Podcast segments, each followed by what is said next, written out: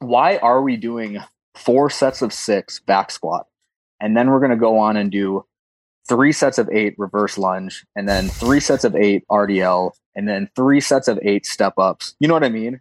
These secondary exercises, the stimulus isn't even close to what you just did back squatting. Yeah. You're just creating more fatigue and more fatigue and more fatigue that is going to inhibit their ability to perform whatever sport they're playing. That was Will Ratelle, and you're listening to the Just Fly Performance Podcast.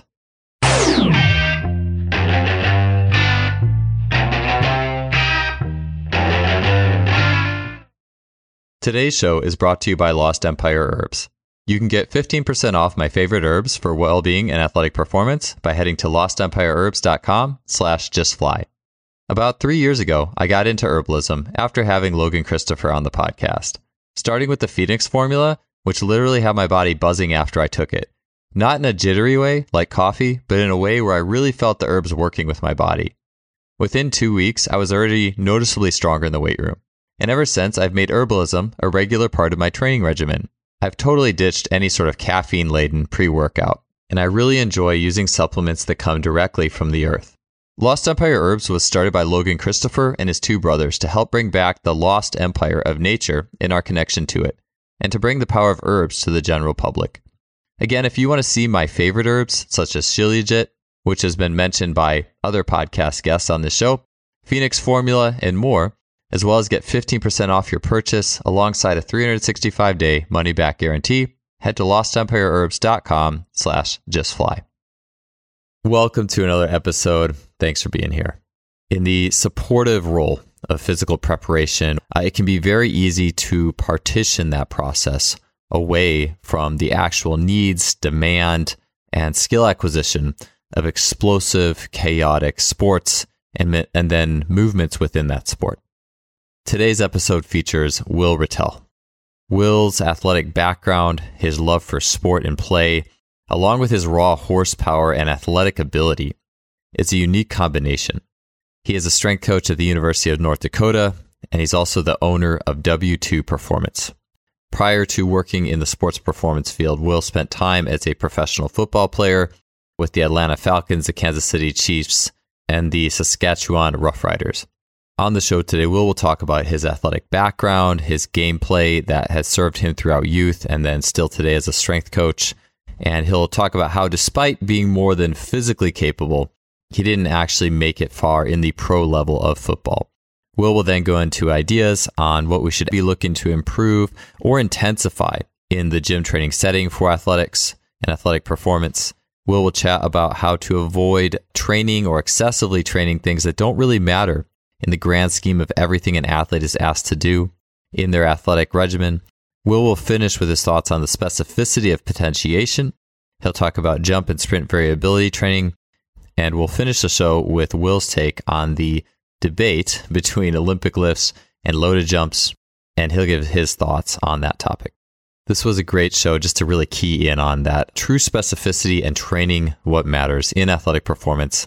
Let's get on to episode 308 with Will Ratelle. All right, Will, welcome to the show, man. All right, so I got an intro question, a little bit different in your experience. How many is the optimal amount of bang energy drinks that the average strength coach should consume each day? Like kind of a range what what's high end, low end? What are we talking about here? Uh the most so the most I'll do in a day, and it really depends on the day. Like I'll do four in a day if I really want to. um, kind of depends on what time I start and what and what I got going throughout the day. But yeah, one or two should be good. Yeah, if you have a Miami Cola and a root beer blaze, that should get you through the day. is that how does that stack up to coffee? Like just black coffee? Any opinions? I, I don't drink coffee. I don't like coffee. I don't like it because I don't like the taste. Um, so I don't drink coffee. I just yeah, I wake up. If it's six in the morning, I'll grab a bang and maybe open it up right away, or maybe I'll wait till like nine or ten in the morning. So yeah, that's that's the way I do it. That's hilarious.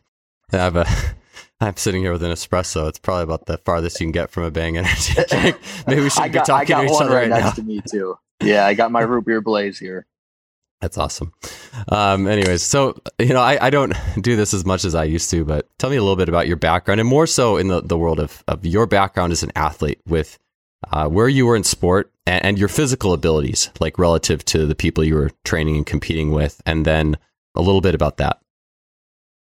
I'll just I'll briefly talk about like my childhood and my upbringing. So I played like any every sport growing up, snowboarded, tennis, soccer, hockey, football, basketball, baseball, lacrosse. And then obviously as you get older, you kind of have to weed out the sports that aren't going to work with whatever you're doing in high school because you only have a finite amount of time and resources. Eventually I only played football and baseball in high school. So I quit basketball after my I think after my sophomore year maybe it was after my freshman year. I don't remember, I guess. So then I focused on football and baseball my senior year, went to college at UND, played football there. Then I spent a little bit of time as a player in and out of the NFL and CFL um, with the Falcons, the Chiefs, and the Saskatchewan Roughriders. Um, so that was a really short lived career. And then now, I guess my athletic background is just working out, training. Um, I play a lot of basketball, I play some volleyball, um, and I play a little bit of I guess just like recreational sports, racquetball, tennis. Play a lot of spike ball if I can find people to play spike ball with. Every once in a while, I'll play some, you know, like adult men's uh, softball. So that's my background now. Does that answer your question? I don't know if there's yeah, for sure. The right answer. Okay. there's never really. I don't think there's ever really the right or wrong answer. I um, but I was I'm curious. So I was going to ask you a different follow up, but it's interesting. Like I think that the world of training and the world of play are often really compartmentalized. Especially, I mean, uh, even in the world of like fitness, personal training, strength and conditioning, a lot of times it's just always more, I think, about like if people have free time, it's usually like, well, let, let me get a good workout in. But you don't oftentimes see, hey, we have free time, extra free time. Let's go play, like, let's go play spike ball. You know, let's go play some pickup volleyball or something like that. I, I mean, do you, is that something that's really grown on you through your experience uh, in you know strength and conditioning, physical prep, or do you feel like that's always been like part of part of what you? I mean, you obviously made to like a semi-pro level of, of sport there, or do you feel like that's something that's always been with you? Yeah, it's a really hard question to answer. So I've always been really active.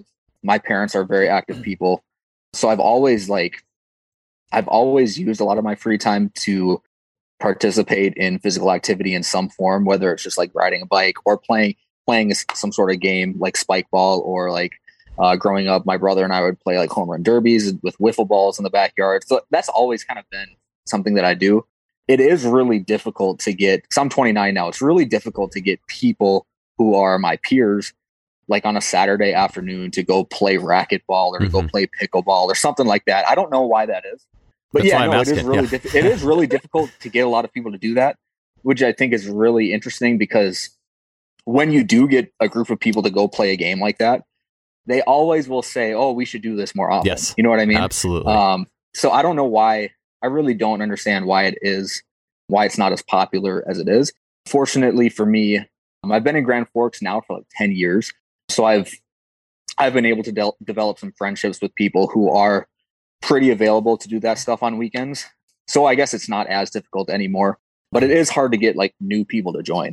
Like I go play play a lot of pickup basketball on Saturday afternoons, and it's it's always easy to find three or four guys to go play twos with or to go play 21 with. It's not that hard for me to do anymore. But yeah, I think yeah, exa- yeah, that, that's my answer. Yeah. Yeah. It, it is difficult for a lot of people to like actually step out of their comfort zone and go go play some sort of recreational sport. Yeah, and that's why that's why I wanted to ask because in my experience, I think it would be more common if you had like you and your peer group in a like a fitness, strength and conditioning based setting had a few extra minutes, you might say, "Hey, you want to go do some arms?" You know, and right. But it, it's like what you said. When you finally go play, everyone's like, "Oh, we should do this more often." I mean, heck, even when you know, in, in the past, like when I was at Cal, I would like, for example, go out to the track and just even just go, not even play necessarily, but I would go with like the basketball strength coach out to the track, and we'd do like some crawls and sprints and stuff. Maybe put some hurdles out and run over a few hurdles.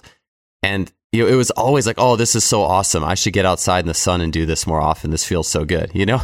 And it's, it is very interesting to me. I, that's why I'm always just kind of thinking like, why don't we play more? I mean, even myself, I'm fairly regularly like browsing the internet for like local, like a chance to get in like a local like pickup game or sports leagues. Actually, ever since I moved to Cincinnati, I haven't really found anything. And I'm always, I'm always realizing how much I need to do that.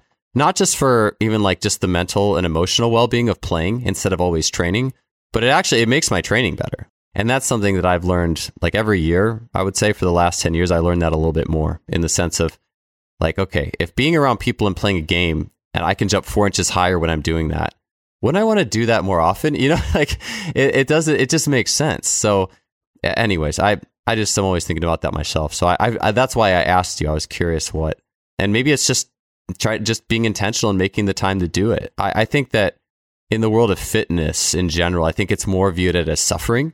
Again, some I think there should be a hard component occasionally, but it shouldn't revolve around that.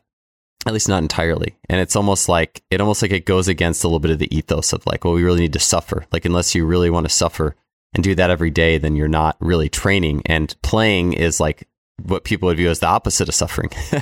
Anyways, I don't want to get too philosophical with it, but I do think about that. And so I was just interested with your background or anything with yeah. you do you enjoy playing? Well it is it a lot of times it is going to be a better training effect for a lot of people than going into the gym and lifting weights for an hour.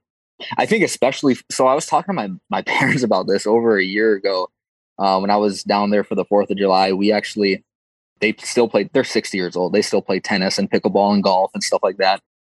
And i was talking to them like don't you think it would probably be better for you to go pl- like I I played spike ball with them. I introduced them to spike ball, and it was tough for them to like read read when the ball is going to hit the net and bounce off and how it's going to bounce off and all that stuff. Um, but they were like diving for balls and stuff and rolling rolling on the ground. Um, so it was they found it fun. So I was talking to them like, don't you think this would be a better use of your training time instead of going to the gym to lift two to three times a week or to do your elliptical two to three times a week to go play a sport like this because when you're 80, 85, 90 years old and it's hard for you to get out of a chair, the training effect that spike ball or something like that's going to have on you diving, falling, hitting the ground, getting back up as fast as possible, like that's going to just have a better training effect for you as you age than getting on an elliptical and, oh, you know, 100%. doing your elliptical for 30 minutes at heart rate of 65% of your heart rate max, you know? Yeah. Um, and I mean, they agreed with it. So like, it's just, it's funny to me how that is not as popular. Like we said earlier, it's not as popular as it could be. Yeah. Uh, yeah. Speaking of pickleball, I remember when I was in Berkeley, like I would, but my last year there, there was always these, there were always these uh, elderly women who would come out and play pickleball. Like I think it was, it might have been, maybe it was a, when COVID hit too. We were just like going for, you know, we were just kind of going for walks with the kids and stuff outside, and I would see people playing, or maybe it was before. I don't remember exactly, but it was towards my last year there. Um, yeah, I would see these older women playing pickleball, and I'm like, this is these women. They're gonna live to be like hundred. Like they're just yeah. they're, they're, so full of energy. They're they're like and they're at like there's a lot of energy in the way they played. And yeah, versus I mean again, walking is great. Like I, I think that's awesome, but like it's so much more alivening to have it be a game. And it's fun too having I mean, I, I see this myself. Uh, and yeah, even with like the you know, I, I, talk about like the, the suffering. It says like things should be like sport is hard. Like there's there's things in sport that are difficult, and life is about finding ways to overcome difficulty. But what I find, uh, um, at least a, a, an important part of life is it's not the only thing in life. But I find in sport, like if I'm playing a sport or basketball or anything, like I feel it happening in my body that I'm working pretty hard, and I'm actually the adrenaline is causing me not to feel the fatigue as if I was if I was just doing all this. Like if I was just running around in all these patterns repeatedly at high intensity, I would be getting very tired much earlier. And I see that in my children too. Like my son in particular, he's three and my daughter's five. And my daughter's a little bit more like she might be a swimmer someday or a track type person. She she seems to have this ability to like just run or move continually and not I guess say she's not that I'm like having her like run a mile or something, but she doesn't complain about being tired if she's like running a lot.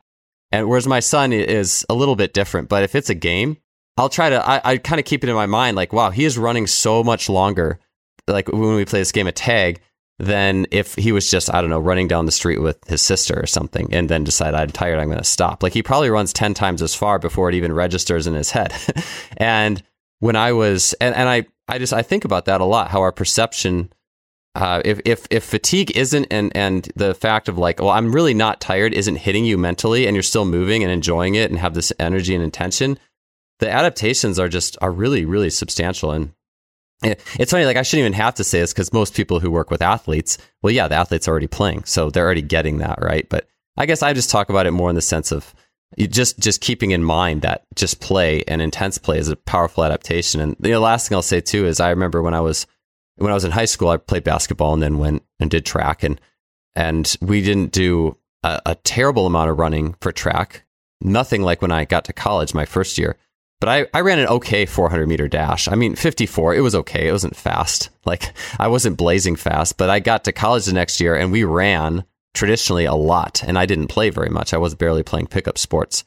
And I mean, I bet you my workload on the track in typical running like doubled. And the workouts were a lot harder than high school. And I, the first time they put me in the 4x4, I ran 57, which is so bad. Like, that's terrible.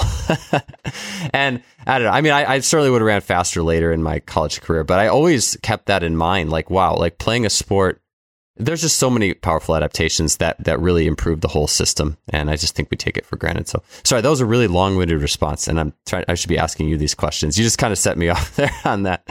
So, well, no, I, I mean, I, I, I totally agree with everything yeah, I mean that's that's why I think that's a commonality we have, and it's just like you when you play the games, you feel it, you see it. Uh, okay, so the other thing that I wanted to ask you, Will, was I know that you had like a tremendous as a football player, like your physical ability, your strength, your speed was incredibly good. So with you having all that, maybe you can describe that a little bit, and then with all that, why why didn't you make the next level? Like why didn't you make the NFL? You know what I'm saying? Like uh, tell me a yeah. little bit about that. Yeah, I talked about this with Jake on his podcast a little bit yeah, like the physical abilities were all there. Like if we go back to 2016 was the year that I was like in that draft. I didn't get drafted. I was signed undrafted. But like my my combine numbers, like my vertical, my 40 yard dash, my the L cone, the pro agility, the bench press, the bench press. I think I was like top five in every category for my like class. So the physical capabilities were there, but I wasn't honestly, I just wasn't that smart of a football player. I could get away with it in college. I played at an FCS level, so Division One AA. I probably could have gotten away with it at like the college or the FBS level, like a Big Ten or something like that. But when I got to the higher levels, when I got to the NFL, and I changed positions, so I was a linebacker in college, and I moved to fullback in the NFL.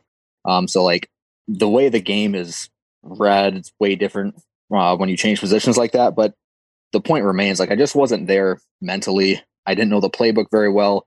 I wasn't very good at adjusting on the fly when things didn't go the way they were supposed to go.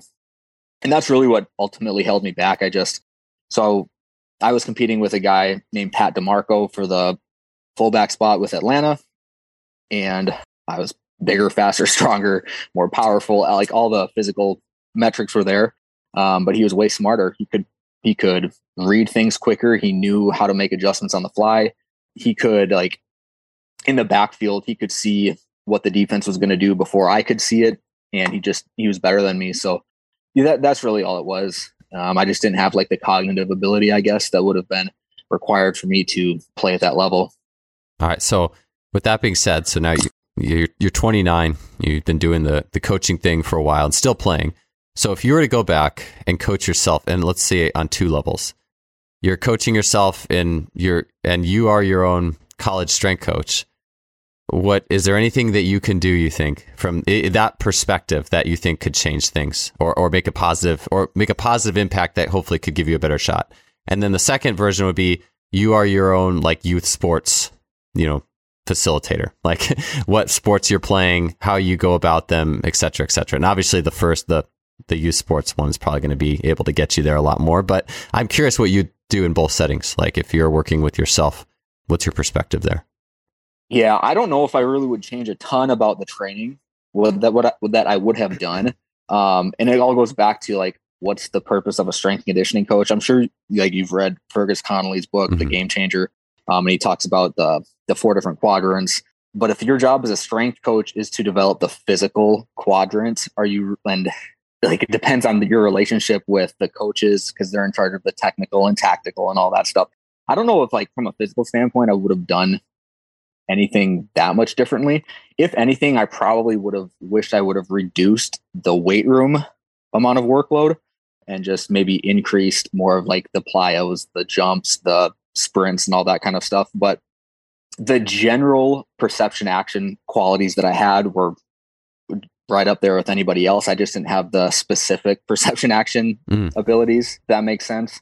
Um, and then as a youth, no, I don't think I would have changed anything because, like I said in the beginning, I played so many different sports. I was in so many different athletic environments, and I think I developed a really good base to help to help me get to where I ended up getting to, anyways. So I don't know. It really just goes back to like the question of what is the strength and conditioning coach's role, and if you do think the strength and conditioning strength and conditioning staff or strength and conditioning coach's role is more than develop the physical side, um, then I guess you could you could make some more adjustments to what I did. Um, but I just don't know, especially with the resources we had at UND. Yeah, I don't know if I really would have changed much. Got it. Yeah, no, just curious with that. I mean, yeah, it does. What you said makes sense. It's depending on this, because when I ask you that, like, I mean, it's a loaded question, right? If you're your college strength coach, honestly, honestly, I should have spent more time watching film. Yeah, you know, and learning the playbook and the schemes and tendencies of opponents, because that's where I was um, I was lagging behind stuff like that. Yeah, just and then yeah, like it's a loaded question because to say well, is that the strength coach? It's not the strength coach in a college setting, at least. It's not the strength coach's mm-hmm. job to to be a part of that element of things. But it is interesting. You know, I was half expecting you to say, "Oh, well, I would have you know maybe played more this sport or that sport when you grew up." But you were saying like you're saying it was where there's the tactical and technical, right? And it sounded like the technical was pretty good because you had played so many sports. You know, you knew what you were doing, but it was the tactical. It was the game specific IQ. And so, yeah, that's right. Hard. It doesn't actually, I'm like, oh, shoot, well, that doesn't actually play into much of anything I was going to talk about with the games or, you know, what you could do, right? And, and that is just pure, it was actually very purely from the sport perspective of things. So, mm-hmm. yeah, interesting to, I mean, interesting to consider at least. Yeah. Okay. So, yeah, I've, I know you've talked about this. So let me ask you about this because I think this might play in, right? Especially when you have a really extensive experience like like playing and even like like dunking for example and when you spend a lot of time like dunking and practicing dunking i think it changes your thoughts and opinion on plyometrics a little bit and so let me ask you with because i've heard you talk about this like gym metrics like velocity bar velocities and things you quantify in the gym to say that you're doing the job that you need to be doing or to ensure that an athlete is ad- uh, adapting in the correct direction how have your thoughts changed or what are your thoughts on like the metrics and the things that you're in, choosing to intensify in the gym. And I also I say intensify because I, I do think that putting a bar speed monitor in is is calling a little bit more intensity into the, the gym piece, which is I think can be fine. I'm not saying that's wrong, and I and I definitely I definitely believe in strength training for athletes. Like you know, I I I hope that people don't get the impression I'm just like oh yeah, like well it's all about te- technique, so who cares? Like no, but I do think having the perspective of someone who's been who's made it pretty far uh, with the athletic elements I do think just having that perspective can give you a different perspective with what we do in the gym. So, yeah, thoughts on bar speed? Sorry, long, long-winded uh, question, but what do you think there? So, I think I'll answer it in a different way. So, like, depending on the stage of your development, you probably are going to care about like your vertical jump height, right? Where I am right now, I don't care about my vertical jump height. I want to be, I want to be a good dunker, right? Which is different than standing on a jump mat and jumping as high as you can, you know. So as far as yeah, as far as metrics go, metrics like vertical jump height or your broad jump or your back squat run one rep max or your back squat, whatever load you can move at 0.7 meters per second, whatever it is. Those are all really good for some people, depending on the stage of their development. You know what I mean? And when you're working with a team, there, there's a wide range of athletes and where they are in their development. So how do I incorporate that perspective within a team? Like I work with basketball, which is 15 guys, wide variety of type of athletes that play basketball as far as their anatomy and and what they what their athletic background is as far as training goes and what other sports they've played. But like there are certain kids you can look at and say, well, if we get his his trap bar deadlift up from 315 to 405, that's probably going to help him on the basketball court, right? Mm-hmm. And then you look at some other kids and you wouldn't agree with that statement. You know what I mean? So like, I don't even know if I'm answering your question. Some some metrics matter for some people. Some metrics don't matter for some people. So if we go back to myself and my experience getting better at dunking, when I really first started trying to get better at dunking, I've always kind of had the ability when I was because I'm just generally pretty athletic, but I would I would be able to dunk once every five attempts, right? And so at first I was like, I should probably do more rate of force development mm-hmm. training where yep.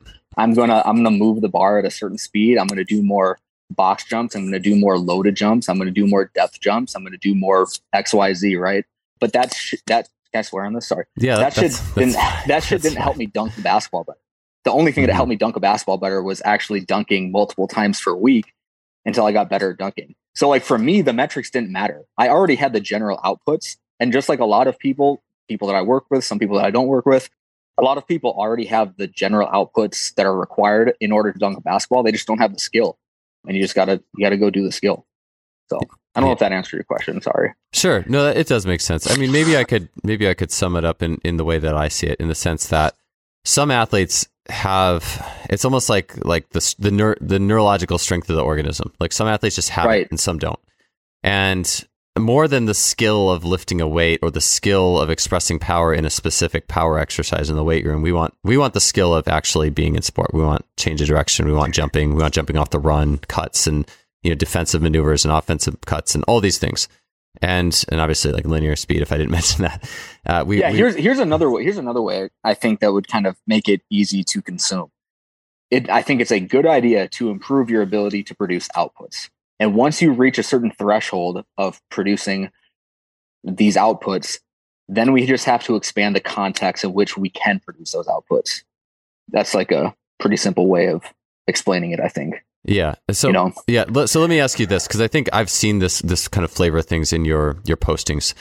I mean, isn't it this the most simple idea? So when Dan Bach was on the podcast, he was talking about how he improved his vertical jump just a massive amount by basically just improving his squat and then practicing like lower rim dunks all the time. And when you think about it, like okay, well what would make an athlete or individual need to do more than that? Like like why do you need to do all this stuff that's kind of I don't know in the middle, right? Like grabbing dumbbells and jumping or something. Like like I always feel like you uh, Christian Thibaudeau talked about that a little bit when he was on last time is like well with a good athlete at least someone who gets it and plays a lot probably and has good athletic ability like they should be able to, to just on one end build their battery on the other end build their skill and, and integrate things and transfer things over whereas maybe it's the athletes who have a harder time with that motor learning process for example might need more of the bridging type stuff and I, I don't think it's that black and white. I mean, I, I love a good French contrast circuit. You know, I think no matter who you are, those things can have great, great benefits. But I guess what I, my question for you is like, like the middle stuff, like it, uh, like in building the output, like you were saying, like some athletes, you could just tell they don't have that battery. They don't have that explosiveness. I, so do you feel like some of the, the middle of the road power exercises are things that we would, I would, I would call them like generalized power, like bar speed, trap bar jumps. Uh, you could say Olympic lifts, like all that kind of thing. I mean, do you feel like that plays an important role in that building of the battery for those athletes who are missing it? Or do you think that they can just do a basic strength program and just be fine? Yeah. Well, okay. So Dan Bach has talked about this before, like that the middle zone. eh, Well, so okay, so power, right? It's just a physics equation of force times velocity. So if you want to improve your ability to produce power, you got to improve either your ability to produce force or you got to improve the velocity side of that equation. And that's not to say that you don't work within the middle at all. Because obviously, like I, I do loaded jumps. I Mhm. kind of bash them a little bit. Well, I don't bash them a little bit. I bash like a lot of the rationalization behind them. But I think a lot of people who do lack the general outputs can get a lot of benefit from doing something like a loaded jump or staying in that middle, that middle zone, no man's land type area. I mean, There is value to it, but I think the more developed you are, the less you need it. Yeah.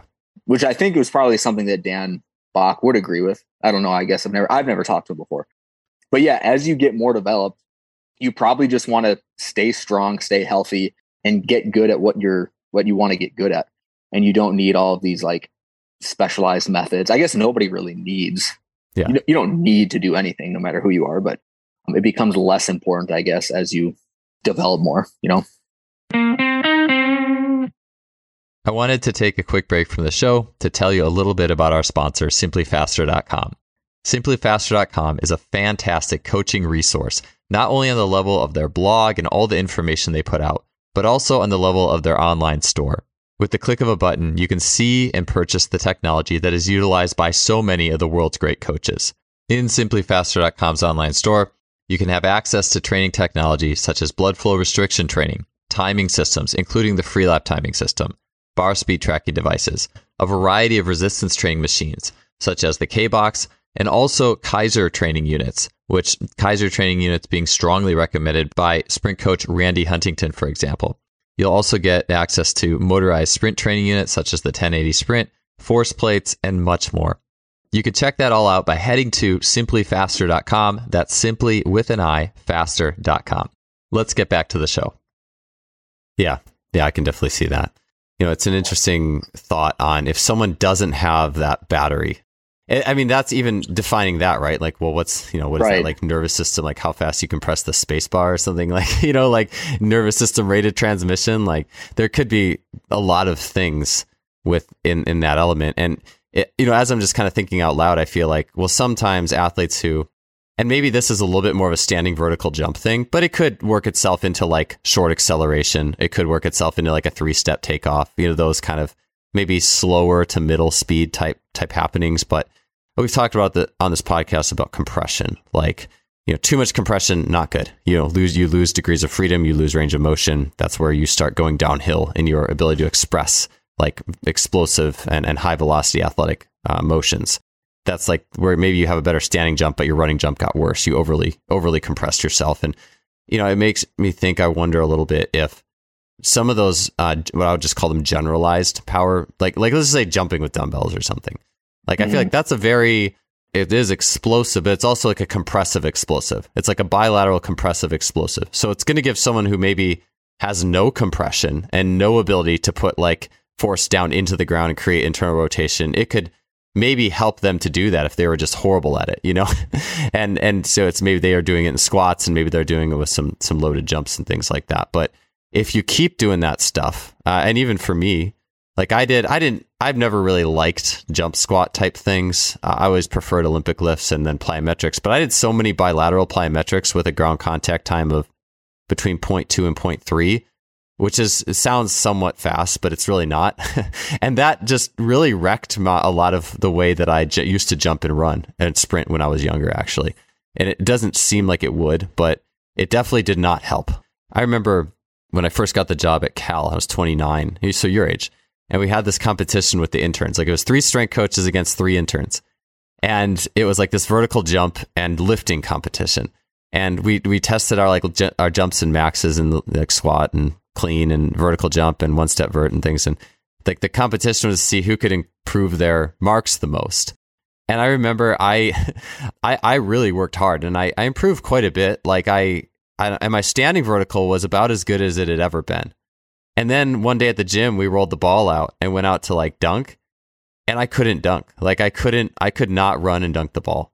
And this is like, and I used to high jump seven feet and get my elbow over the rim. And like, and here I am now with a great standing vert and you know, and we had done a lot of power, generalized power stuff, a lot of bilateral, like slower contact, relatively speaking, generalized. And, and I don't think I really sprinted at all in that time.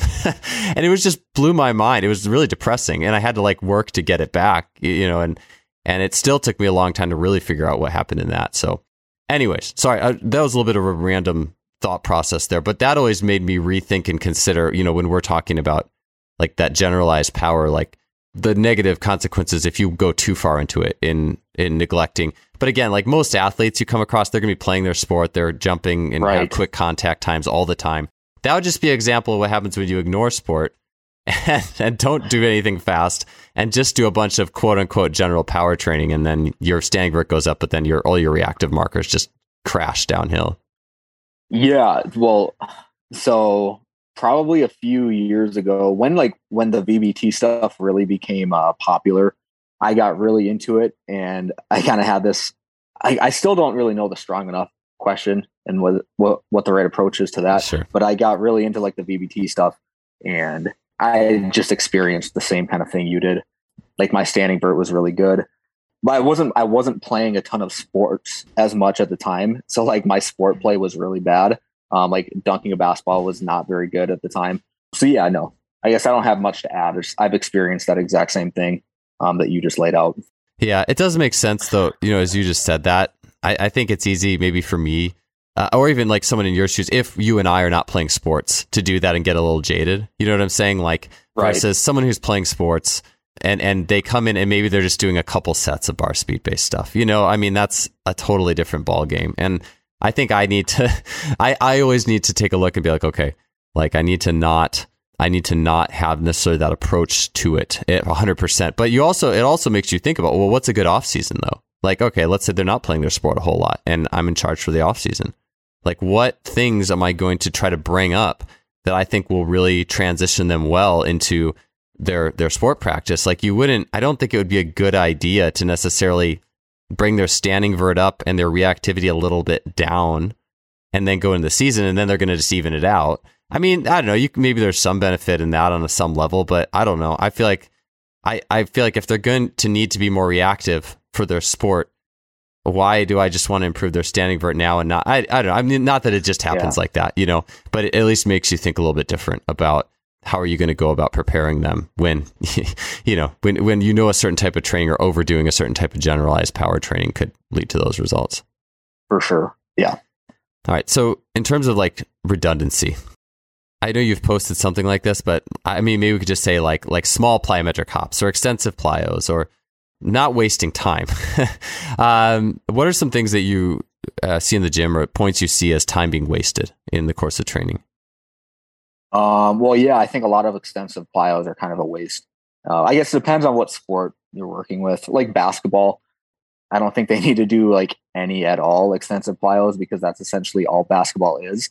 Um, it's a lot of just sub maximal ground contacts up and down the court, sub maximal cutting, sub maximal jumping. Um, so that would be one example. What else is wasted time in the gym? Accessory work. I think a lot of, and obviously I'm biased because I see like I see what goes on in the college sector with a lot of Division One athletes and what their training programs are. There's a lot of just time fillers, right? Mm-hmm. Yeah. Like you have you have 45 to 75 minutes of kids in the gym that's what you're given by the coach or the NCAA or whatever. So you got to fill that time. But like, I'll see, I'll see a training, a training session look like a warm up, whatever it's a warm up, and then like an Olympic lift, and then a main strength movement, and then a unilateral movement, and then a posterior chain movement, and then a second unilateral movement, and then a second posterior chain, whatever it is, right? And by the time you, by the time their session is done, they've done like eight or nine exercises and so the question, like the question I ask is those accessory lifts that you're doing, are you training different muscles than what you just trained by back squatting? No, you're not. Is the stimulus more effective or is the stimulus more potent than your sets of back squats that you just did? Probably not. And so like you ask these questions about what's the purpose of doing all these accessory movements. Now if your if your goal really is to like maximize hypertrophy or if your goal is to maximize work capacity or something like that, I can understand some of it, but I think a lot of that stuff is wasted time. Why are we doing four sets of six back squat? And then we're going to go on and do three sets of eight reverse lunge, and then three sets of eight RDL, and then three sets of eight step ups. You know what I mean? These secondary exercises, the stimulus isn't even close to what you just did back squatting. Yeah. You're just creating more fatigue and more fatigue and more fatigue that is going to inhibit their ability to perform whatever sport they're they're playing. You know what I mean? Sorry, that was kind of a rant too, but I think that there's a lot of wasted time with accessory exercises. And now I can't speak on what people are doing when they're training recreationally. Um, so that's what a lot of my audience is too, is a lot of people who are just, you know, washed up meatheads. They used to play sports. Now they train because they like to train. So they probably mm-hmm. don't do a lot of that. But in the college sector, there's a lot of just wasted time doing accessory lifts that I don't think provide much value at all. And it's not that the specific exercise doesn't provide much value, but you just did, you just did four sets of five at 80% on a back squat. That's probably the most potent stimulus you're going to give them for the day. You don't need to do, you don't need to go do reverse lunges and step ups and lateral lunges and all this stuff, you know? Yeah. I couldn't agree more. I think a lot of like, it does oh, become. But if if, if you want to fill if you want to fill that time in, why don't you just do more sets, more sets of back squat, and give them more rest? and encourage them to have high quality sets and reps for 40 minutes of back squatting. Let them play some sort of game in between sets to keep the energy high, to keep the sympathetic nervous system stimulated, to maybe develop some more fine motor skills if they're playing a game like tip or if they're playing like a bocce ball game or hmm. juggling or something like that. And I think that would just work out a lot better. But obviously, in the college sector, you have to please a lot of people, as we talked about before we started recording probably wouldn't like seeing that in the gym, admins, coaches, and whatnot. But I think that would just work out better, something like that, instead of eight or nine exercises in a 60 minute session. Yeah, it is. It is very interesting with like what is expected of you and why this is. I It is, and it is funny. It's like, okay, you're going to be in the gym for 60 minutes. Why do people choose that number? I don't know. You know, like it just works. It's an hour block. It's like school. You have you have class for like yeah. about an hour, and so well, let's lift for about an hour. And it's like, well, I'm the strength coach, so we should be lifting for all this time. but you know, the funny thing is, I actually remember I had an intern once at Cal who, I mean, I would not say this guy was the optimal intern at all. In fact, I doubt he's in strength and conditioning anymore but he would he would get all excited for like coaching the Olympic lifts if we were doing Olympic lifts or squats or whatever. Like he'd get excited to be on the floor, and then like as soon as those were done, he would just like sneak back to his seat and like sit on his phone. Like just like, I mean, I and again, like yeah, that's not if you want to get an internship in strength and conditioning, don't do that. Like you you need to be present in the session, and if you're the coach, don't do that. You know that's just not a good thing to do. Period. But in the sense of like you think about the the energy level of what's going on in the session yeah, there's like more energy. There's a lot of outputs for those main lifts. And then, yeah, the accessories, as far as the athletes are concerned, even they're not like really into them. They're just doing them because they have to. And it's, I think when you think about it as, you know, Austin Jochum said this really well. And I, I think about this a lot in the sense of going like, and a lot of my sessions are like this in many ways. It's almost like you got, you got games, high intensity, high intention, you know, community. Then you have the main lift, you know, the purposeful main lift and then you have like a high rep challenge like isos or like a thousand rep you know dumbbell catches or or something like that. So everything has has a meaning and intention. It's just a little bit different. You know the the games have a little bit different intention than the heavier lifting portion which has a little bit different intention than like the very very high rep things. But it's like i think people if you just pay attention to athletes their intention and i think so oftentimes we think well man, these athletes aren't excited about this 60 minute lift. That's like, you know, 20 minutes of main lifting and then 40 minutes of accessories. Why aren't they excited about this? Why aren't they more bought in? Like, because a lot of it's boring and it's not like their sport, you know? It's, and it's, I mean, again, not that you shouldn't do something that's hard from time to time, but uh, in my opinion, that's what the ISOs are for. But yeah, I, I agree. I think that the things that really cultivate intention are what we should craft sessions around. And I think sometimes there's just a really big disconnect with those things. And that's that's one of those like seeds of the session that comes before like even you know like Dan John has spoken about you know if you until you're throwing in 200 feet in the discus in high school don't you know complain to me there's not like enough periodization or get into the periodization elements there's just basic things you need to be able to do as a human being first and having intention in the session is is massive so yeah I, I agree with the that. And yeah, I'd be curious any of your other thoughts as well on, you know, isometrics or other ways that you like if you have decreased the auxiliary component, like what are you replacing if you're expected to have athletes for, you know, X amount of time?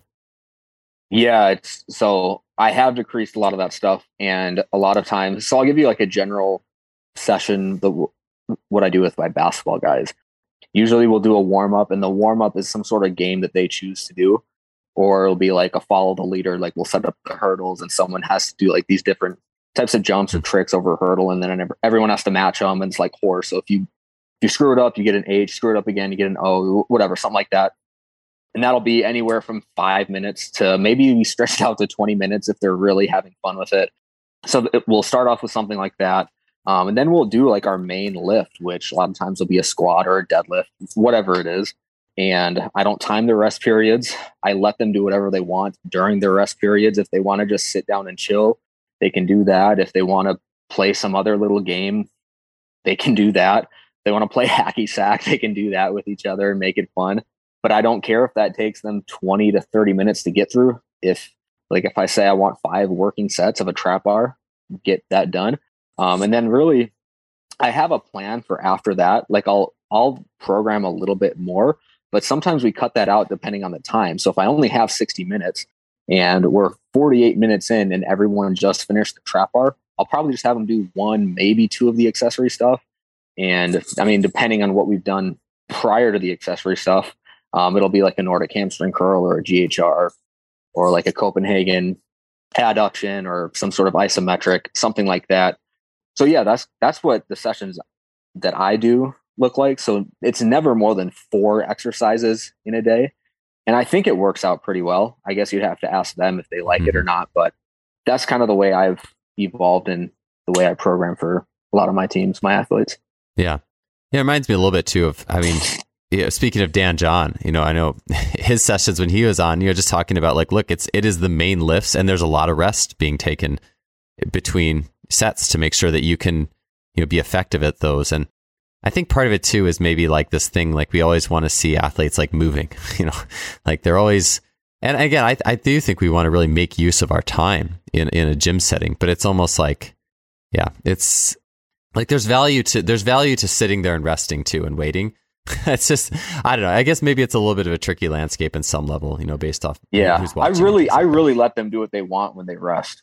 Some guys just want to sit there and hold a uh, like a couch stretch for two minutes on each side. if that's what they want to do, that's that's fine with me because they like that's what they think they need. What I don't, I don't really care. Um, but then the other thing too, as far as like laying out a training session, I was just down in Minneapolis this past weekend, and I was with Austin, and we were trying to decide what we were going to do and we just came to the conclusion let's do something athletic then let's do something heavy and then let's do something that sucks so what we did what we did like in a circuit or in a linear no like you do something athletic first do that for 20 to 30 minutes whatever oh, I got it is. You. I got do you. something heavy yeah yeah yeah so what we ended up doing is we played spike ball probably for 20 minutes or so then we ran 10 yard flies for like 15 to 20 minutes and then we did trap bar deadlifts and then we did as many reps as possible on the ghr and that was it and that was a really good dose of stimulus for us, a really good dose of stress.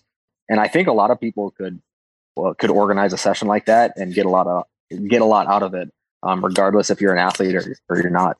Yeah, you know, it, yeah, it's it's almost like this addition by subtraction. Like if you told, yeah, if in like, you know, I don't even know what the educational you know process looks like for I guess getting into athletic performance these days, but I mean, I'm a big believer in general that just more I guess you could call like intuitive or artistic, whatever the term is, scenarios should be played out. Like, for example, you have three things you're going to do this training session. Maybe you're going to sprint, you're going to do a hex bar deadlift, and you're going to do, you can pick an ISO. And that's all you're going to do the whole time.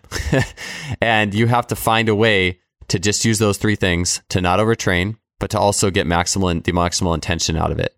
And you can get a great workout out of that stuff. It's like, I talk about this sometimes when I first trained with Tommy John. I think he gave me a warm up to do that took me like 50 minutes. And it was like three way, he said, all right, 100 three way hip circles and then like 100, like five minutes of single leg RDL each side. And by the time I finished those, it had already been like 25 minutes. But I'll tell you, like I was pretty, um, like in terms of intention and getting into focus and like somewhat of a flow state, like that, that's way more intentional just doing a few things and a lot of it than doing like 10 movement prep exercises and kind of like rotating in right. a circuit or something like that. You really are drawing the athlete in. And I think you can do use more exercises, but it's just you have to know a way to really create an intention and a purpose and, and create an engagement that goes into it. And so I, I do think it would be a good practice for coaches to be like, all right, for starters, you get three or four exercises and then, you know, see how that goes. And then maybe you can add like a couple in. I so Will, you had uh, something that you posted. I thought this was interesting, but ways ways that you find um, are good for potentiation. So you had posted something where you do like strongman work in the morning, and then we're jumping later. I'm mm-hmm. curious on your thoughts on on like really heavy like carries as a use of or a potentiation tool. What's your thoughts on that versus like I guess just uh, like a squat or a deadlift or something like that, and how do you integrate that type of work? Yeah, I've actually never thought about that like that binary sense. I actually am thinking I know I'm not the only one who's who's like talked about this before, um, but like I kind of question whether or not potentiation circuits or potentiation complexes provide much value in the acute sense.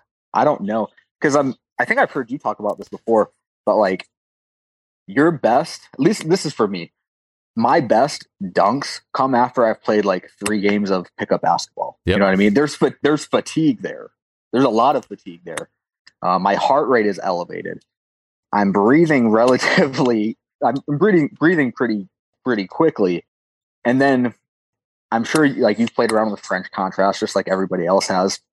There's no way I'm jumping as high after I do like a French contrast than when I'm like in a flow state playing basketball doing dunks. You yep. know what I mean? Yep. Um, it just it just makes me question the acute response from doing a potentiation complex. Does it really do that much for you? and I'm sure it does for some people.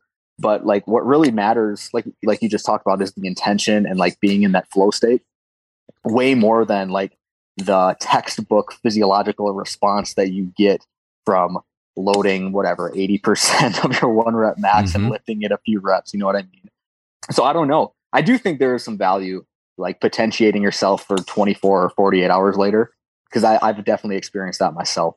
But yeah, I don't know. I don't know if the acute response from a potentiation complex is super valuable, especially if, especially when you're working. Like for me, I work with college athletes, like we've like we've mentioned, uh, especially with those kids who don't care about lifting in the first place and don't put that much intention to it in the first place. You know what I mean? Yeah, yeah. I I think I will spend on some level my life in sports and athletic performance trying to figure out all the ways that playing pickup basketball just helps you jump higher than pretty much anything else. Like I've I've tried to figure out so many different things that could like kind of replicate it. Like I remember I've come in from the track. I remember I did like a 200, a 150, or 200, then walk back about like 75% of the 200, then a 150, then a 100, then a 50. So just a descending thing. Then I walked in the gym and just was like, felt really good. Like kind of like basketball, but not quite. Like not quite, you know? Um, but I do think like doing French contrast circuits is interesting because it does like I bet you I, my standing vertical might be better doing those like in between sets. Like I do a set of French contrast, like a trap bar, and then a like a, a depth jump, and then like a squat clean and a line hop or something, or a band assisted. My standing vert might be better at the end of that, but my running definitely won't be close to what basketball is. Right. It's just something about yeah. that timing. Yeah, I don't know what it is, but it's definitely something I've experienced, and I'm sure a lot of people have experienced that too. Yeah, it's kind of like too, you know, isn't it? I think it's just just so interesting how so many of the most the best things that happen, or like so many inventions happen by accident, right? Like in the world of like science and and materials and physics and or maybe not physics. you know, just like there's so many there's been so many inventions throughout the course of history that have happened by accident. And I just think it's so interesting to observe in basketball. I mean, what's the best way to, to dunk? Yeah, you go play, do a few dunks, rest a little bit, go play another game, go do a few more dunks, you know, like and just kind of keep doing that. Like it's kind of the best. I, I, if you're you're looking at dunk skill and warming up and potentiating yourself, and you don't have to. There's no special equipment required. There's no, you know, you didn't have to buy a training program. It's just it's all built in the system. And I think that's present in other sports too, like even change of direction, mixing change of direction and linear speed if you wanted to throw some linear sprints in and things like that. Do you have any ideas or thoughts on uh, potentiation for linear speed, by the way? I know you do a lot of like, you know, sprints, flying work. I mean, any thought on potentiating sprinting the way basketball helps you potentiate a jump? No, I, I think, Mike, I would have the same perspective on it. Like, I think my best fly tens come after I've already done like 10, 10 maximal effort reps and then um, I just finally hit like a really good rep after on my 11th rep. You know what I mean? But I like I have played around with because I have access to the equipment in space. I've played around with the lifting, depending on what what whatever it is, deadlifting, Olympic lifting, squatting, and then in between sets of those going to sprint. I feel fine, but I don't think I'm running faster. Um, I should actually I should do a little experiment on myself and set up the gates one time and and test that out. Um, but I think my, I'd have the same perspective on the sprinting side as I would on the jumping side, you know?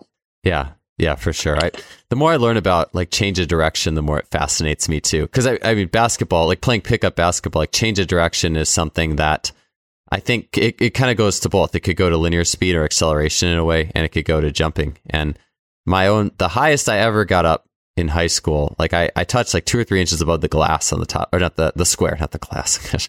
like I'd be a superhuman then at six one, but t- two inches, three inches above the top of the square.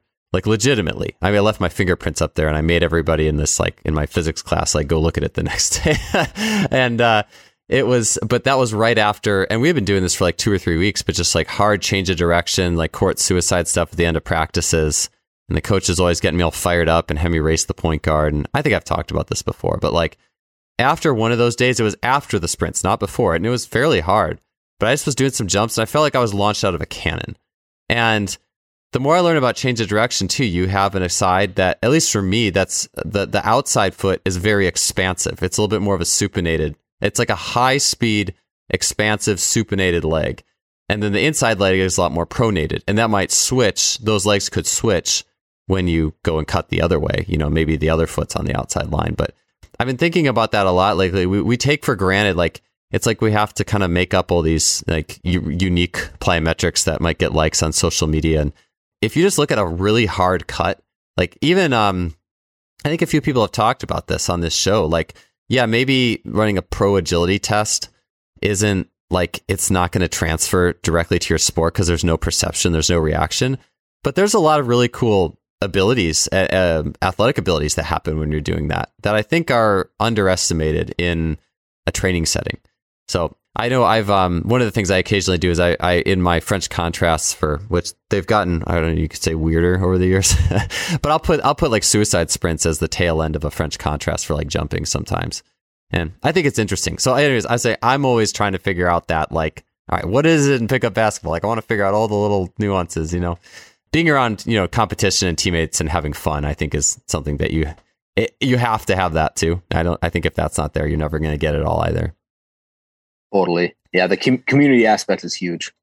Yeah. So variability. Uh, you mentioned your warm up, Will, and so like, and I, have seen these these videos. You like, you know, you're doing like rolls into jumps, and I th- I just think that stuff is so cool because it's very much like you know, like we talked about, like compared to I guess like the more like, all right, we're going to measure your standing vert, your standing broad jump.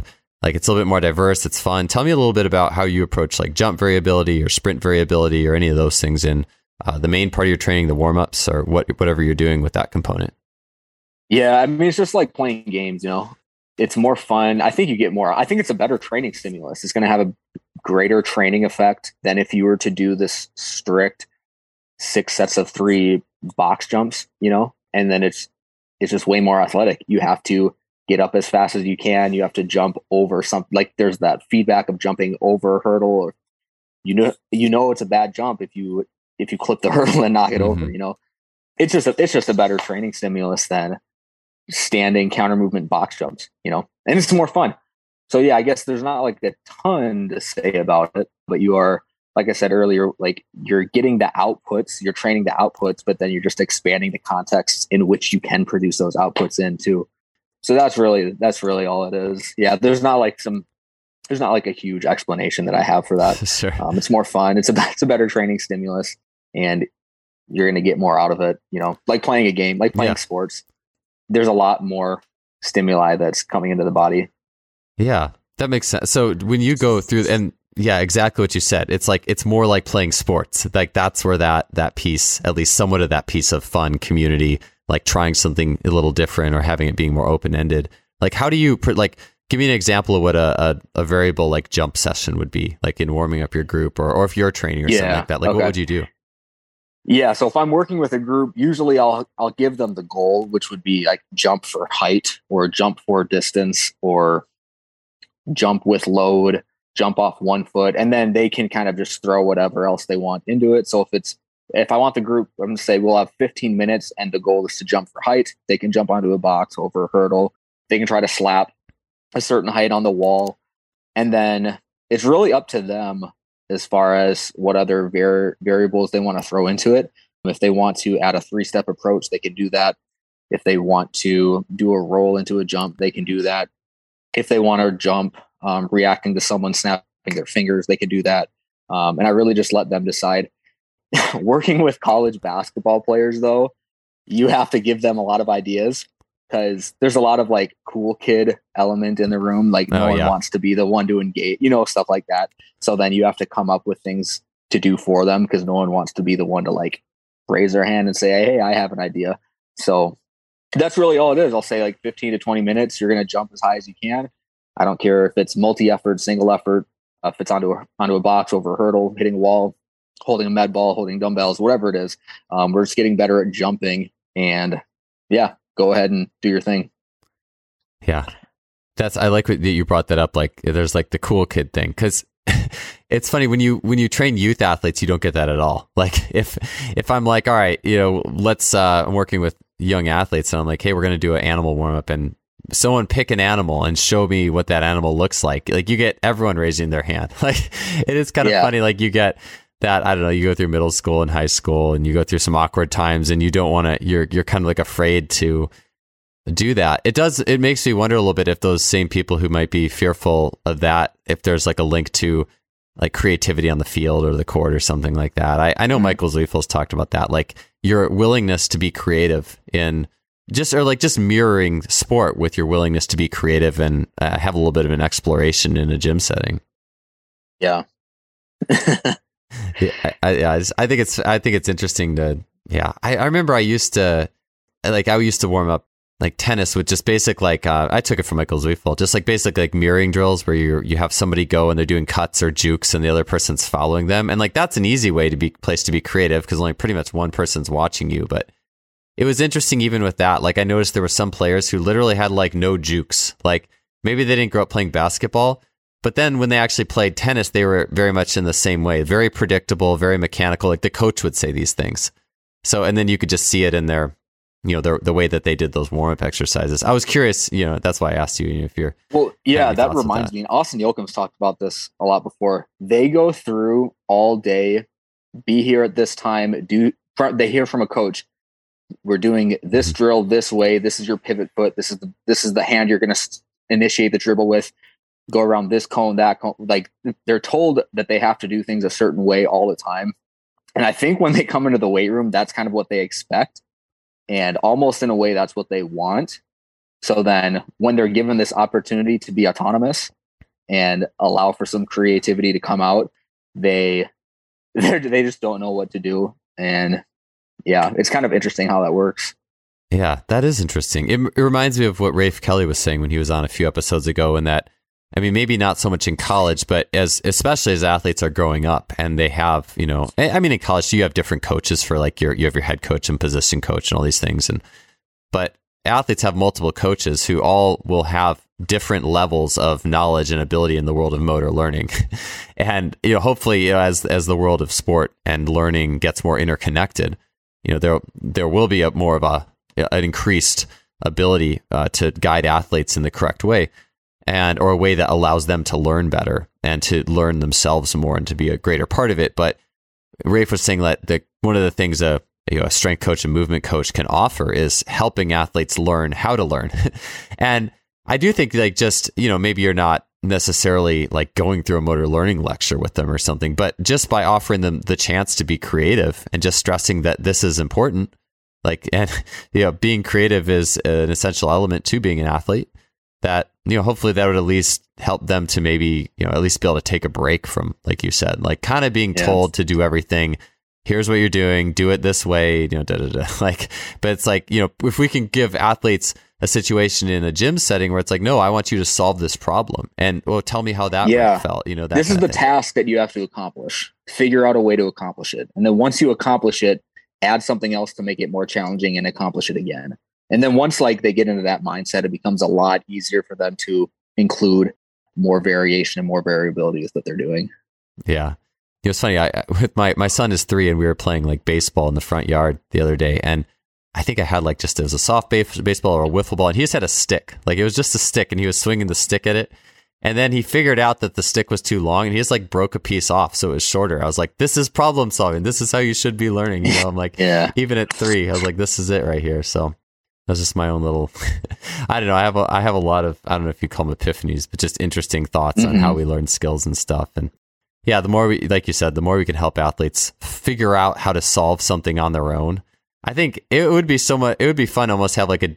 You know, it's like we have like exercise databases. If we had a database of like here's problems to let athletes solve and just let them go, you know, and see if they can do it and, you know, things that things to figure out. I mean, even just like getting over bo- a series of boxes or like parkour, maybe that's part of the reason like I think parkour is a nice donor sport too. You have to figure out there's a lot of problem solving or rock climbing or whatever. So yeah, I definitely agree with you on that one. I think that's really cool.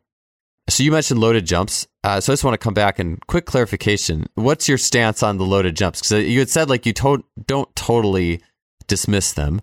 It's like where where would you use them, or what would like the loading be? What kind of athletes yeah. would you use that type of thing with? Before we go, just get back to your thoughts on that. Yeah. Okay. So there's a few different ways I can kind of think about this. So one way is like loaded jumps. I don't like the rationalization of we're doing loaded jumps to improve insert whatever rate of force development mm. or something like that. I don't like because you can you can improve increase rate of force development doing like millions of things, you know. So I don't like a lot of the rationalizations behind them. That's really my only issue with them. Um, the way I think about it is you're improving jumping competency. You're adding load to jumping. Jumping is good. Adding load to it's probably also good. Go ahead and do loaded jumps. And it's like a very simplified way of thinking about it. And then the other thing I don't like, and again, this kind of goes back to rationalizing what you're doing.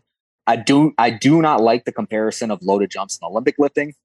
Yeah, um, me neither. Because again, it's like because it's like well, you, anybody can find any study that's going to support Olympic lifting over loaded jumps, or anyone can find a, a study that's going to support loaded jumps over Olympic lifting if you have a very shallow and narrow view of it in terms of rate of force development or peak force or peak eccentric rate of force development. Well, you know, all these different variables that go into all these performances. But I, I, I just don't like how people will compare loaded jumps to Olympic lifting because they're not comparable to me. Like Olympic lifting, you're interacting with an external body of yes. mass. Yes. In in in a, in multiple ways. You're interacting uh, with an external body of mass as an opponent because you're trying to produce force to make it move, but then also in a way as a teammate because you want to interact with that external body of mass that's going to be conducive to accomplishing the task of pulling the bar, dropping underneath it, having you catch the bar in the front rack position. There's a there's just so, so much more to Olympic lifting than peak rate of force development. So I don't like that comparison. Um, I could I could go on a huge rant on Olympic lifting um, and why I'm a proponent of it. People will strawman me all the time and say I'm like I have this dogmatic view of Olympic lifting, and I don't. I don't think everybody needs to do it. But yeah, I guess that's my little my little rant on. Well, no, that's okay. Actually, they're, good, they're keep, good because they're good. You yeah. know what I mean? They're not good because you're improving rate of force development. Yeah, you know? no, yeah, you know, feel free to keep going on that because actually that's something that a few people have talked about, and in the sense of uh, you know Dan Cleather was talking about Olympic lifting a little bit too, and the idea. I think he mentioned this, but basically it's like yeah, you're throwing and catching a weight. It's the skill of throwing and catching a weight, and I think we actually try to we atomize it when we start bringing in rate of force development because it's just not like I don't know. You're over categorizing. Yeah, yes, in a exactly. way that, that, in a way that is not uh it's I guess for lack of a better term, it's not appropriate. You know. Yeah, yeah, and I and I'm sure you've probably heard this too and I hear this all the time, is I hear like, yeah, it's like we try to atomize, we try to dissect things way too much when it comes to like jumping. It's always like, well, you need to improve your RFD. And I'm like, all right, well, if you improve your RFD in jump squats, I could tell you from experience that unless you're like, I mean, like back to my, you know, example of, you know, when I trained too much like power, quote unquote power, bilateral power in the gym, my standing vert went up, but my running vert went down and there was plenty of, I guess, points of RFD happening in the hurdle hops right. and depth jumps and all that stuff. But it was just too much bilateral, internal, into directly into the ground force. And it's not like there's a lot of ways to have good RFD. I don't know. It's almost like this like thing we want to quantify. um, too, it's like we want to quantify things too much. And I hear people talk about jumping on that. I just think it's it's there's too much like like you're treating it like like everyone loves terms that could be considered more scientific if that makes sense and again i, I think the process of the scientific method is amazing but i think when things sound more scientific we just go with them more you know you know what i'm saying like I, I don't know if that makes sense to you but like if someone says rfd it sounds like oh i'm in a lab and i'm like really figuring right. this out and it's like well it might not be the same RFD as when you need to jump or even accelerate or all these things. That's it's there's nuance to that stuff. Anyways, that's my thought on it. Yeah, and then no, I mean I don't have much to elaborate on that. I think with like the Olympic lifts, people people put it in this like in this box of this is what we're going to do to train for power. Yeah, you know, and it's like it's more than that. But like just like loaded jumps, we're going to do this. we want to train power. Where I think of it as we're doing loaded jumps because we want to improve our our ability and our competency at jumping and this is one way we can do that because jumping is a good skill to have pretty much regardless of what of any sport that you play or any activity you participate in you know uh, so yeah that's that's my thing and then like there's more with the olympic lifts too like sure. uh like like we said we're you're interacting with an external body of mass in a much different way than you would if you're doing like a barbell jump squat because that the load is essentially just an extension of your body of mass at that point. If you just if if, if the load is on your back and it's going to stay on your back throughout the uh, the entirety of the exercise and then yeah where do i go with this? Like the thing with the olympic lifts is you can tr- it trains you yes to be powerful but also to be powerful in a very precise manner yeah because you could be doing a you could let's just use clean for an example you could be doing a power clean or let's say a full clean. You're doing a full clean, so you're, you're catching the bar on the bottom of the squat. Well, you can't pull the bar too high, so you can't be too powerful, yep. or the bar is going to hit you in the chin. Um, but you're also training to be powerful and to be athletic and to contract. You're you're contracting and then relaxing and then contracting again as you uh, anticipate catching the bar. You know, there's, there's just more there's more things to Olympic lifts that I think people forget about, and then you get into to this dichotomy of well, should we do loaded jumps or should we do Olympic lifts? It's like those things aren't comparable. You know. Yeah, it is two different. I mean, I could I could go on a, an hour long run. I've made like a, a, a ton of YouTube videos on it, which I don't I don't need to go through all of those things, but they're just not comparable to me. And yeah, it, it kind of annoys me because here's the other thing. I think obviously you've met people who are like ideologues, ideologues pro Olympic lifting, and then there's ideologues who are anti Olympic lifting. And at, at one point, there may have been more ideologues who are pro Olympic lifting, but I think it's the pendulum has swung so far. There's way more anti Olympic lifting ideologues now. Um, and so then that's maybe why people think that I'm a dogmatic Olympic lifting. it's just yeah, Olympic it's just because the left or the right, yeah, the one of the extremes has just moved so far. Now, if yes, you're you're in the same place, but now you're extreme. yeah, so yeah, like exactly. because I, I I see and hear so much of we don't need to Olympic lift, and it's like you don't need to do anything really. But then I'll make an argument in favor of Olympic lifting for insert any argument I have, like we just kind of mentioned a few of them, and then yeah, people will straw man my position and it it could, it bothers me, you know. Yeah, nothing. Uh, yeah, like nothing is bad or good. It's just context, which is such a lame answer. But like, I mean, I I have. It, yeah, the Olympic lifts are interesting. I, mean, I think where I've gravitated, I you know, giving my two cents, I'd be curious what you think about this. Is and it's fun. The more I learn about biomechanics, and the more I learn about even like contact times, you know, rate of force. It's like I could do I could do a power clean and make it like a power clean, meaning I catch it above 90 degrees knee bend, and I could make the lift. But I could make that lift and actually be spending too long in what I would call the impulse phase, where I'm actually like that second pull where the kind of like that brush is happening. Like that could actually be slower than you think it is in the sense of maybe I'm internally rotating too long. Like it's actually it's power, but it's very it's very standing vertical oriented, but maybe it's more like hingy standing vertical oriented. And also depending on there's like confounding factors too, like how can I open up my pelvic space and how can I get a good hinge where I have a good power transfer? Like someone who can hinge well and someone who can't hinge well are going to get two kind of different adaptations to that type of thing. And from like a dynamic, from stuff that's dynamic to stuff outside Olympic lifting, you know, the bar might get caught and clean. But anyways, where, I, where I've kind of gone with it is I've definitely erred towards the side of just, I mean, I like Olympic lifts, but I, I find that once you get above 80%, it can be good for potentiation in some cases, in my opinion. But the compression that starts to happen there, it's like you you start to have to ask yourself, would this 80% clean just for the sake of skill? Like, you know, you talked about weighted jumping and skill. I have to start asking myself, well, would this above 80% clean be better or would throwing like a 12 pound shot put backwards over my head as far as I can be better? You know what I'm saying? Or like a 10 pound medicine fall forward between my legs as far as I can better or or even like sprinting, you know, a sled like a loaded sled sprint 20 meters, like would that be better?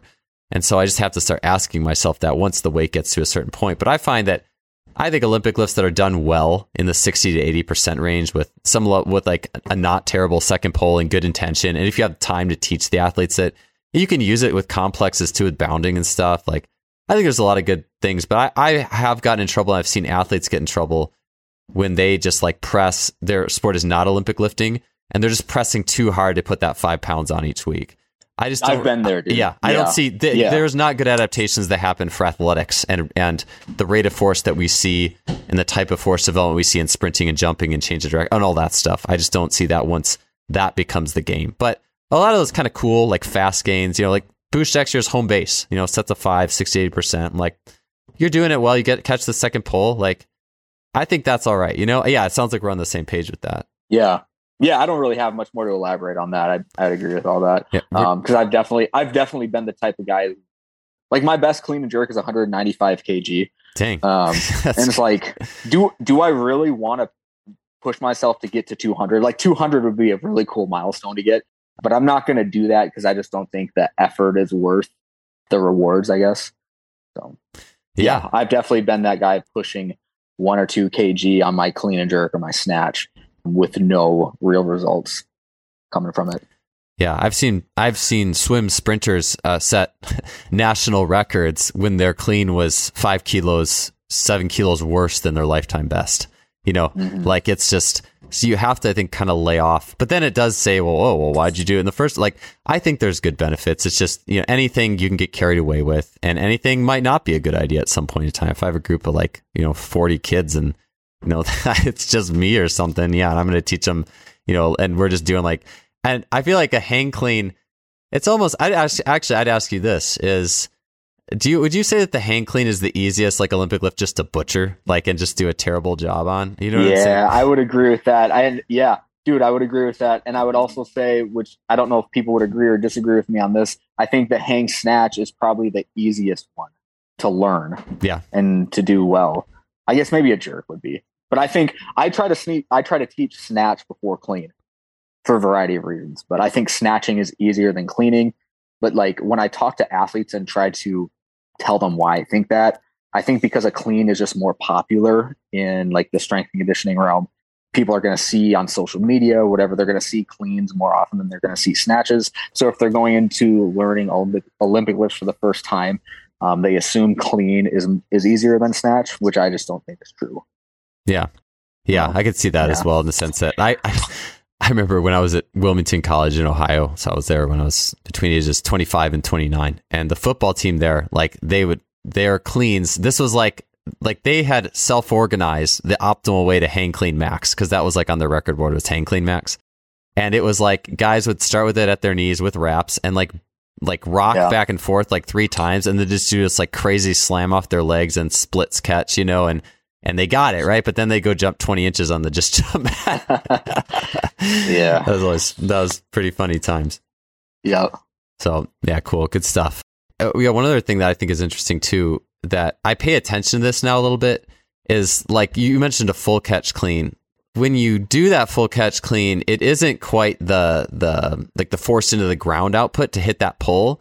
But in some ways, I feel like if you have to drop under it really fast, it almost makes the impulse of that little pull a little bit faster, if that makes sense. It's almost like uh like if you're counting impulse frames, like that that yes. little quick hit. You know what I'm saying? It's almost in some ways I almost consider that more RFD if you're counting RFD. You know, it, you're actually more expanded with knees out a little bit versus the knees coming in to really put force down into the ground.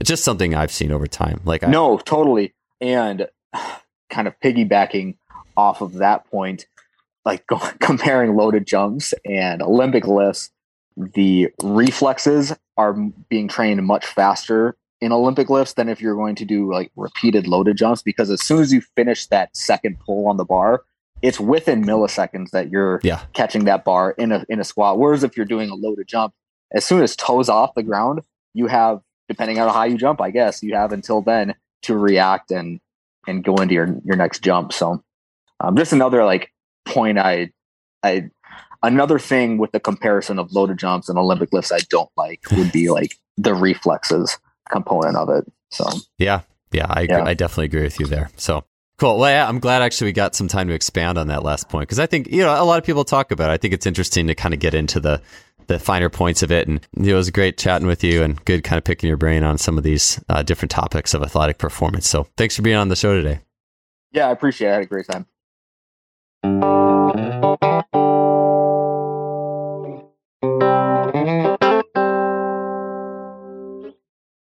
Thanks for tuning into another episode. It was great having you here. And if you enjoyed the show, you can help us out by leaving us a rating or a review on iTunes, Spotify, whatever you're listening to. I totally appreciate it. We'll see you all next week.